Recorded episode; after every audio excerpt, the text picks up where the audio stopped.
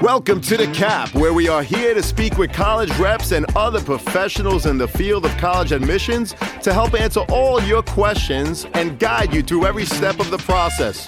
So if you're serious about college admissions, you've come to the right place. Are you ready? Let's talk about it. And now, here's your host, Dr. John Durante. Welcome to the CAP, the College Admissions Process Podcast. I am your host, John Durante, and I am here to introduce you to college admissions representatives and other professionals in the field of college admissions. Our purpose is to serve you, the students and parents, so that you may gain insight straight from the people who ultimately make the decisions.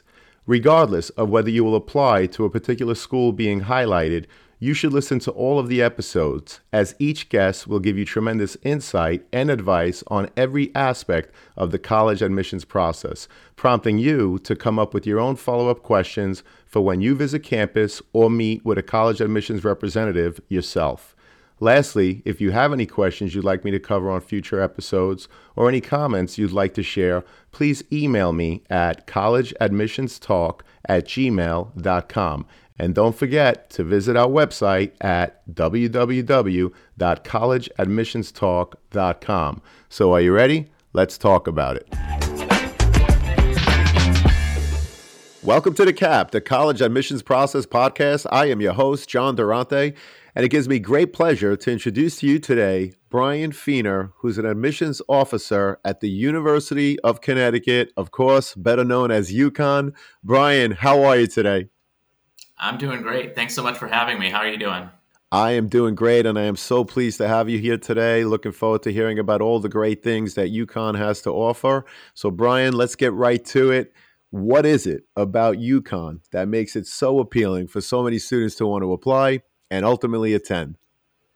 Yeah, absolutely. So I, I like to tell the students that UConn's appeal is really the result of the wide variety of programs that we offer.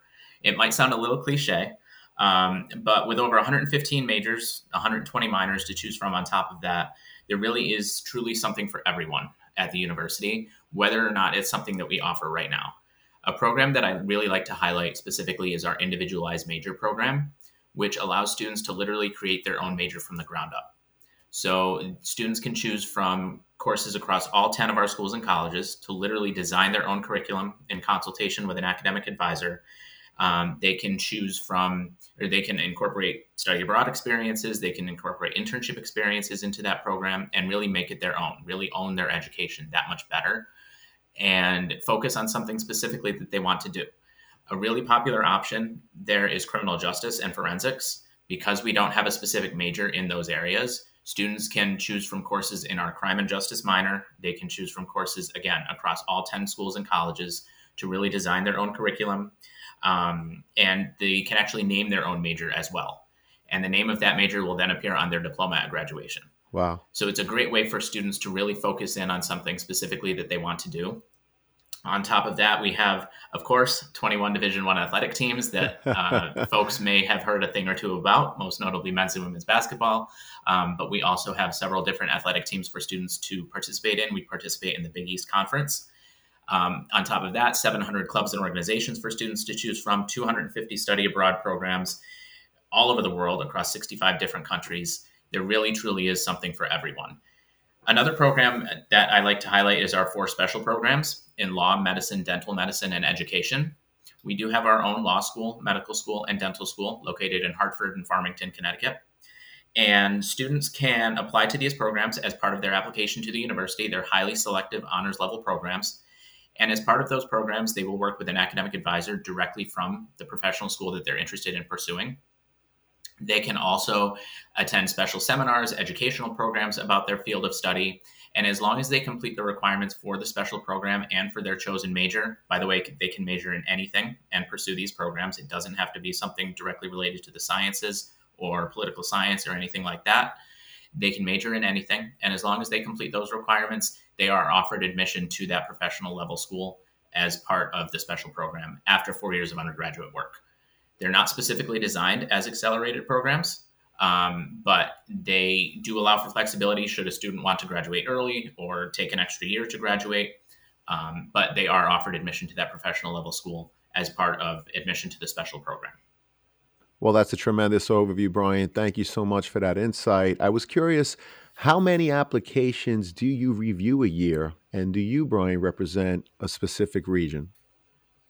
Yeah, so I'll start with the second part of the question. I do represent uh, specifically Nassau and Suffolk counties on Long Island, as well as the far eastern part of Queens and New York City. And I typically review about 2,300 applications a year from that region. Um, so we are seeing applications from Long Island and Eastern Queens increase each year. Um, so it, it, has topped out about 2,300 in the most recent application cycle. All told, as an institution, we just eclipsed 40,000 applications this year for the first time ever. Wow! Across the entire world, um, and we're that's something we're very proud of. Um, but with that comes an increased level of competitiveness among our applicant pool. This is the most competitive applicant pool that we've ever seen. We receive again over 40,000 applications for just 3,900 seats at our Storrs main campus. Wow. So we are becoming increasingly competitive each year, um, but that is not a bad thing. That is certainly a good thing, an increased level of competitiveness because we are seeing more competitive applicants in our pool each year. Well, those are incredible numbers. And with the increase in applicants, Bryan, could you give us a little bit more insight in terms of what shifts that you and your staff have put in place in terms of the overall college admissions process? Yeah, absolutely. So, number one, and I know we'll talk about this in a couple minutes, is our test optional policy. That is something that we implemented in 2020. So, we have gone test optional and we will continue to be test optional for at least one more cycle. Um, and we also hire a team of seasonal readers to assist us with the reading of applications. That is certainly useful. Um, they help each of our counselors in each of their respective regions read their applications each year. Um, but I want to touch a little bit more too about our uh, holistic review process because I think that's really important for students and families to know is that we review every single part of every single application that we receive.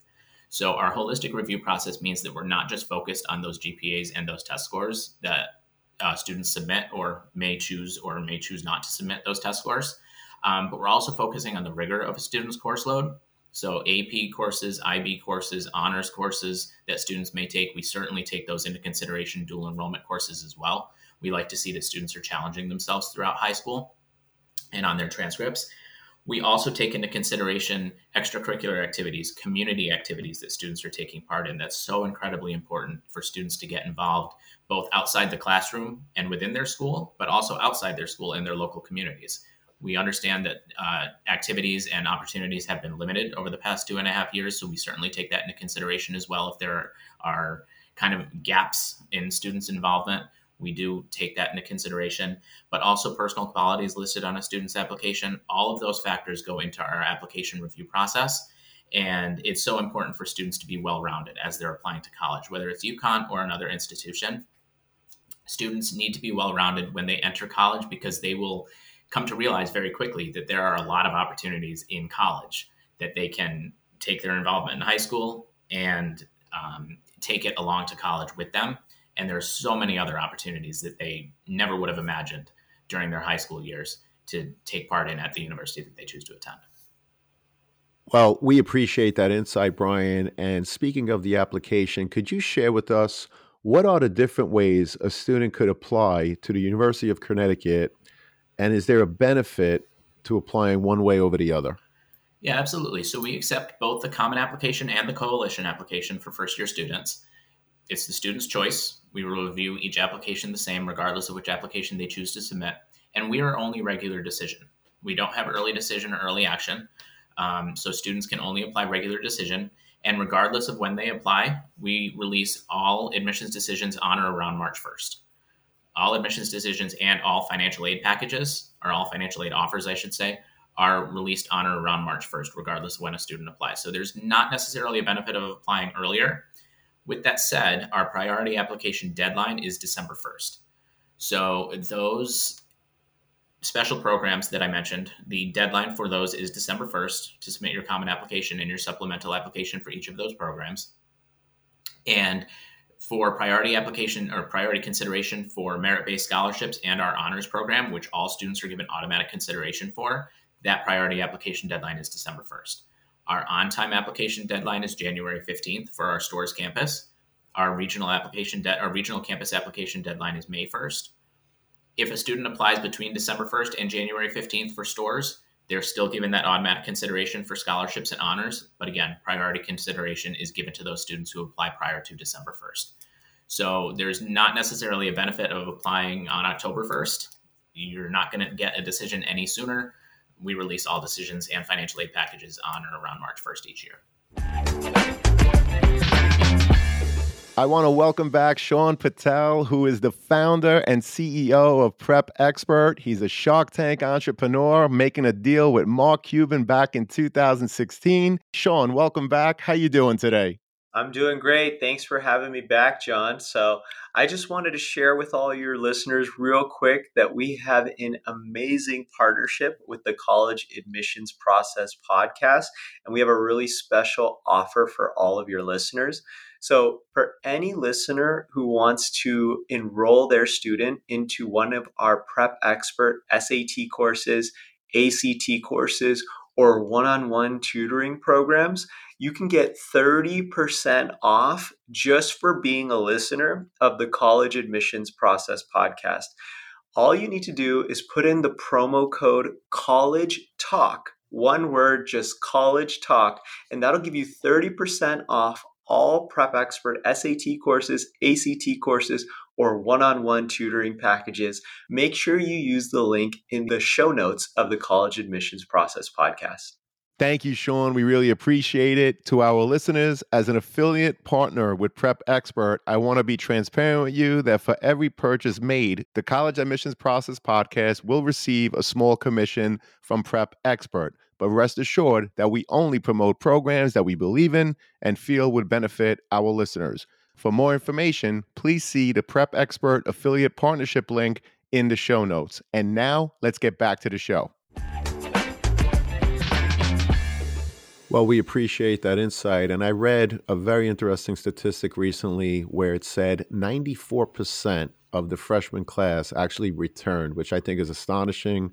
Again, it's uh, a testament to the work that you do in admissions and, of course, that the overall feel that, that, that UConn creates and fosters in terms of making everyone feel part of that family. So, congratulations on those numbers. Absolutely. And so, that brings me to my next question. What is the average profile of the current freshman class in terms of GPA and anything else that you collect, such as SAT or ACT scores? Yeah, absolutely. So, for the first year class that entered in fall 2021, which is the most recent statistics that we have, the average GPA for students was about a 3.6 or roughly an A minus. I know that a lot of schools on Long Island typically use a 100 point scale on their transcripts, so that equates to roughly a 90 to a 92 on a 100 point scale. In terms of SAT and ACT scores, again, we are test optional, um, but if a student chooses to submit their scores, SAT is roughly 1240 to 1410. It's quite the range, um, but we always get the question too here's my score. Should I submit it as part of my application? Unfortunately, we're not able to advise on that. So we put out those ranges to students to allow them to make their own determination of whether or not to submit their scores. We always put out the um, notion about the holistic review process as well. So students can rest assured that we're not just focused on their test scores. If their test score doesn't fall within that range, it's not to say that they're automatically going to be denied from the university. Um, we have all of those other factors and all of those other metrics to look at as part of their application. For ACT, it's about 28 to a 33. For our honors program, the SAT and ACT scores and ranges tend to be a bit on the higher side. ACT is roughly around 34 or 35, SAT right around a 1450 for honors consideration. But again, I can't emphasize enough that we're automatically considering students for admission to our honors program. There's no separate application, as well as for merit based scholarships. So, Bryan, you mentioned the test scores. I was also curious could you share with us the percentage of applicants who, in fact, did not submit test scores? Absolutely. So, about two thirds of applicants choose to go test optional each year and not submit their test scores as part of the application review process. On the opposite side of that, about a third of applicants will choose to submit their test scores. Wow. Thank you so much for sharing that. That's very interesting data, Bryan. Yeah, absolutely. And do you use the student's high school GPA as indicated on their transcript, or do you recalculate using your own metrics? So we do recalculate students' GPAs, um, regardless of what it says on their transcript, weighted or unweighted. We do take the data on their transcript and put it into our own recalculation. just for the purpose of using the same metric across all schools. Um, so some schools have different grading policies, different um, grading metrics, and things that they use. But using our own recalculation tool allows us to give extra weight to AP courses, to honors courses, to IB courses, and give students credit for challenging themselves with those advanced level classes in high school, and then come out with our own recalculated GPA on a 4.0 scale that we will then use in our application review process. Understood, and thank you so much for that insight, Bryan. We really appreciate it. So you mentioned AP and IB. Bryan, I was curious, does UConn accept AP, IB, or SAT subject tests for credit? Absolutely. So, in terms of, I'll start at the end. In terms of SAT subject tests, we don't look at SAT subject tests. We look at the total composite score um, when we consider students' test scores. In terms of AP courses, we do accept credit for AP courses as long as students obtain either a four or a five on their AP exam. If students and families go to our admissions website, admissions.uconn.edu, they'll see a complete listing of AP courses that we accept credit for. Generally, each AP course that's offered, we will accept credit for that. But a nice thing about that tool is that they'll see exactly which course at UConn that AP course satisfies credit requirement for. So that's a really nice tool for students to use. In terms of IB, we will accept IB credit only as long as the student is pursuing the full IB diploma. They have to be an IB diploma candidate in order for us to transfer that IB credit. And I'll go a step further with dual enrollment credits because I know a lot of students have dual enrollment credits from local community college, local four year colleges that they're bringing into the university. Generally, we're able to accept any dual enrollment credits from an accredited college or university that a student takes courses with as long as they obtain at least a C in the course. And all of this information is on our admissions website as well. Fantastic. And I'm going to provide a link to the UConn Office of Admissions. Bryan, if there are any other links that you want me to include in the show notes, feel free to send them to me. And of course, we'll make them available to the students and their parents. Perfect. Thank you. So, Bryan, if a prospective student falls a little below the current freshman class's average, what are some of the things they can do to enhance their overall application? Yeah, absolutely. So, I can't emphasize enough the importance of the holistic review process. So just because the average GPA might be around a 3.6, average SAT, ACT ranges, as I mentioned, doesn't mean a student will be denied from the university because we have, again, extracurricular involvement, community involvement to look at, the rigor of their coursework, students challenging themselves in high school. So we really encourage students to pursue any and all extracurricular activities that they can. And I'll go into more detail about the activities sheet in just a few minutes. But with that said, students can pursue community service opportunities. Students can pursue, it's really important for students to look into opportunities related to the major that they're applying to. So if they're applying to a biological sciences major, for example, with the hopes of pursuing a pre med track, if they can look for medical shadowing opportunities, if they can look for perhaps high school internship opportunities, volunteer opportunities in a medical setting, that's hugely important for them to include on their application because we like to see that students are pursuing their desired field of study earlier rather than later to give them the experience necessary to then succeed in that career field both at the University of Connecticut as well as uh, beyond our our campus. Well, I appreciate that. And I know that we spoke earlier about UConn being test optional. I was curious as well as a follow up to that if a student, Bryan, does not choose to submit the SAT or ACT score, how does that influence merit based scholarships or financial aid? It does not. Um, that's the short answer. Um, so, if a student chooses not to submit their test scores, we will review them completely equally to a student that chose to submit their test scores. So, we have all of those additional metrics, again, from the involvement to the rigor of their course load and all of that when reviewing their applications. And we automatically consider all applicants for scholarships and for our honors program, regardless of whether or not they submitted test scores. We review everyone completely equally in terms of our test optional policy for right now, we are going to continue to be test optional through at least the fall 2023 application cycle. So for current high school juniors and rising seniors, we will continue to be test optional for those students. We expect to make a decision on whether or not that policy will continue beyond the next application cycle sometime soon, probably over the summer. Great. And Bryan, how important are students' courses and progress and grades in their senior year? Yeah, absolutely. So I mentioned our recalculation process, and that recalculation process includes a student's ninth, 10th, and 11th grade years. we don't take a student's senior year courses into consideration as part of our recalculation process. But with that said, we do take into consideration whether or not a student chooses to continue to challenge themselves in high school. Um, definitely don't get senioritis. It's easy for me to say. I'm not a student, um, but it's it's very important that you don't slack off your senior year because we like to see that students are continuing to challenge themselves with those AP level courses, those honors level courses, those IB level courses, and continue with what they've done their 9th, 10th, and 11th grade years.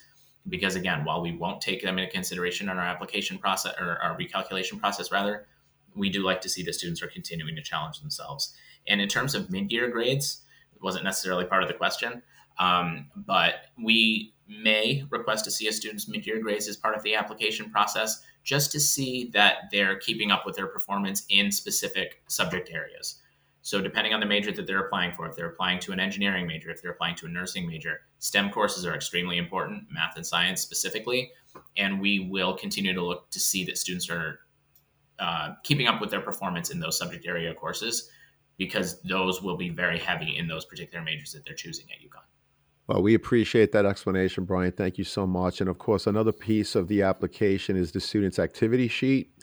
What are the kinds of things you are looking for beyond the work that they completed in the classroom? Absolutely. So, I would say the biggest thing with the activities sheet for students to keep in mind is that quality is more important than quantity. A lot of students will think that I need to get involved in every single activity to make my application stand out, and that's not necessarily the case we like to see that students have longevity in the activities that they choose to take part in. We like to see the students have an interest in that particular activity by continuing with it two, three, four years throughout high school and not necessarily getting involved in one specific activity for a week and then getting involved in another activity the next week just to include it on their application. So if a student is involved in only a handful of activities for two, three, four years in high school, we will look more favorably upon that if, versus a student who has all 10 activities filled out on an activities sheet and then includes a resume and only has a week or two a week two weeks a month in that particular activity. So it's really important to focus on quality over quantity. If a student has longevity in 10 15 activities that's fantastic.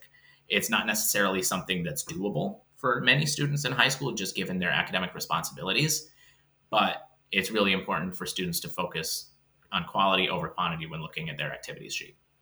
Well, that's a great piece of advice. Thank you so much, Bryan. And I was also curious about programs or services that UConn offers for students that had an IEP in high school. And if you have such programs, if you could elaborate a little bit, we would truly appreciate it. Absolutely. So, the biggest resource for students who had an IEP in high school is our Center for Students with Disabilities. So students can reach out to that office. And that's a really important note is that it's the responsibility of the student to reach out to the Center for Students with Disabilities after they're admitted to the university.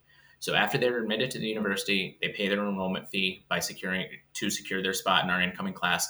They have to reach out to the Center for Students with Disabilities themselves. And from there, the process just gets rolling with their staff. Um, so they will work with students to provide any any and all accommodations that they need, depending on their needs. Um, so whether that's residential accommodations, a single room, etc., whether that's academic accommodations, extra time on tests, a specific resource room that they have to go to to take tests separate from their classmates, um, campus access accommodations, any and all accommodations that they need, the Center for Students with Disabilities will work with them.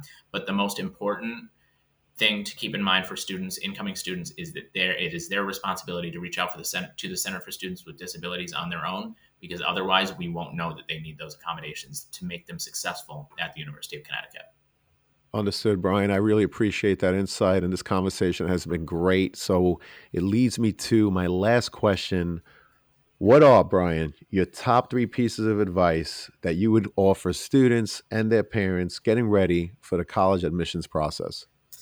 Yeah, so the top piece of advice I would have to say is just to stay organized.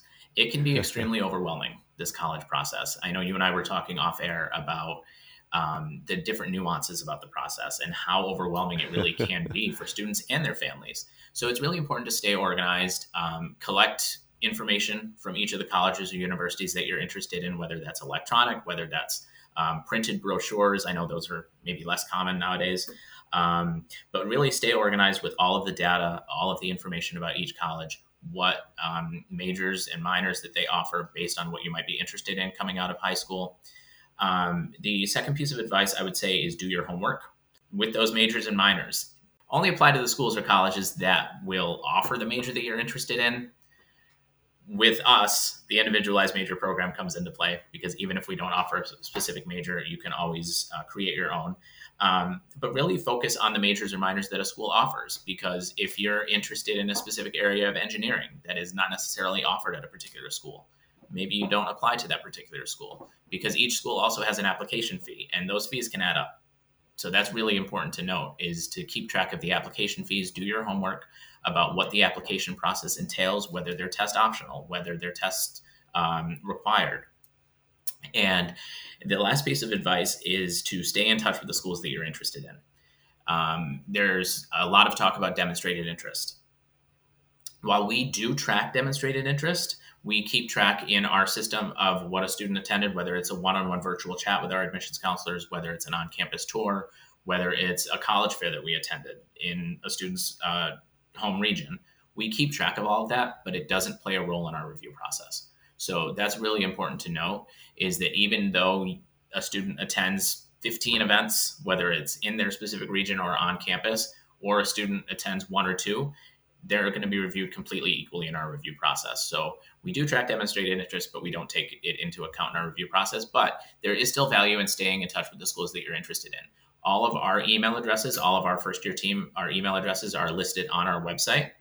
And it's really worth noting that a student chooses to stay in touch with us, reaches out via email to introduce themselves, even if it's just to introduce themselves, we look highly upon that because that shows initiative. That shows that a student is truly interested in the University of Connecticut and they want to get to know us. They want us to get to know them. Um, so little things like that really make a difference because when we go to review a student's application, we'll say, oh, hey, I was in touch with that student via email four months ago before the application process even began. So they're truly interested in attending. And it's really a value for students to stay in touch with the student with the schools they're they're interested in because they might be able to get a little extra insight from the admissions counselors themselves and something that may not be included in our literature that they will have obtained in their on-campus tour or on our website. Well, that's great advice. Bryan, thank you so much for your insight and expertise throughout this entire conversation. I'm really happy because I know it's going to help so many students and their parents. Bryan, we hope to have you again soon. Thank you so much for being with us today. My pleasure. Thanks so much for having me. Our pleasure. Thank you.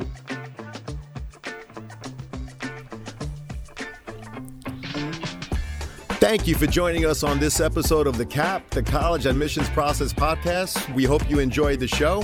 If you did, please don't forget to tell a friend and follow us on Facebook, Instagram, Twitter, and wherever you listen to your podcasts. I am your host, John Durante, and I look forward to seeing you on the next episode of the CAP. What's up, podcast friends? I'm happy to announce that we've teamed up with some fantastic affiliate partners to further enhance your overall college journey. So, do you or someone you know needs stylish dorm decor, trendy college apparel, or top notch test prep?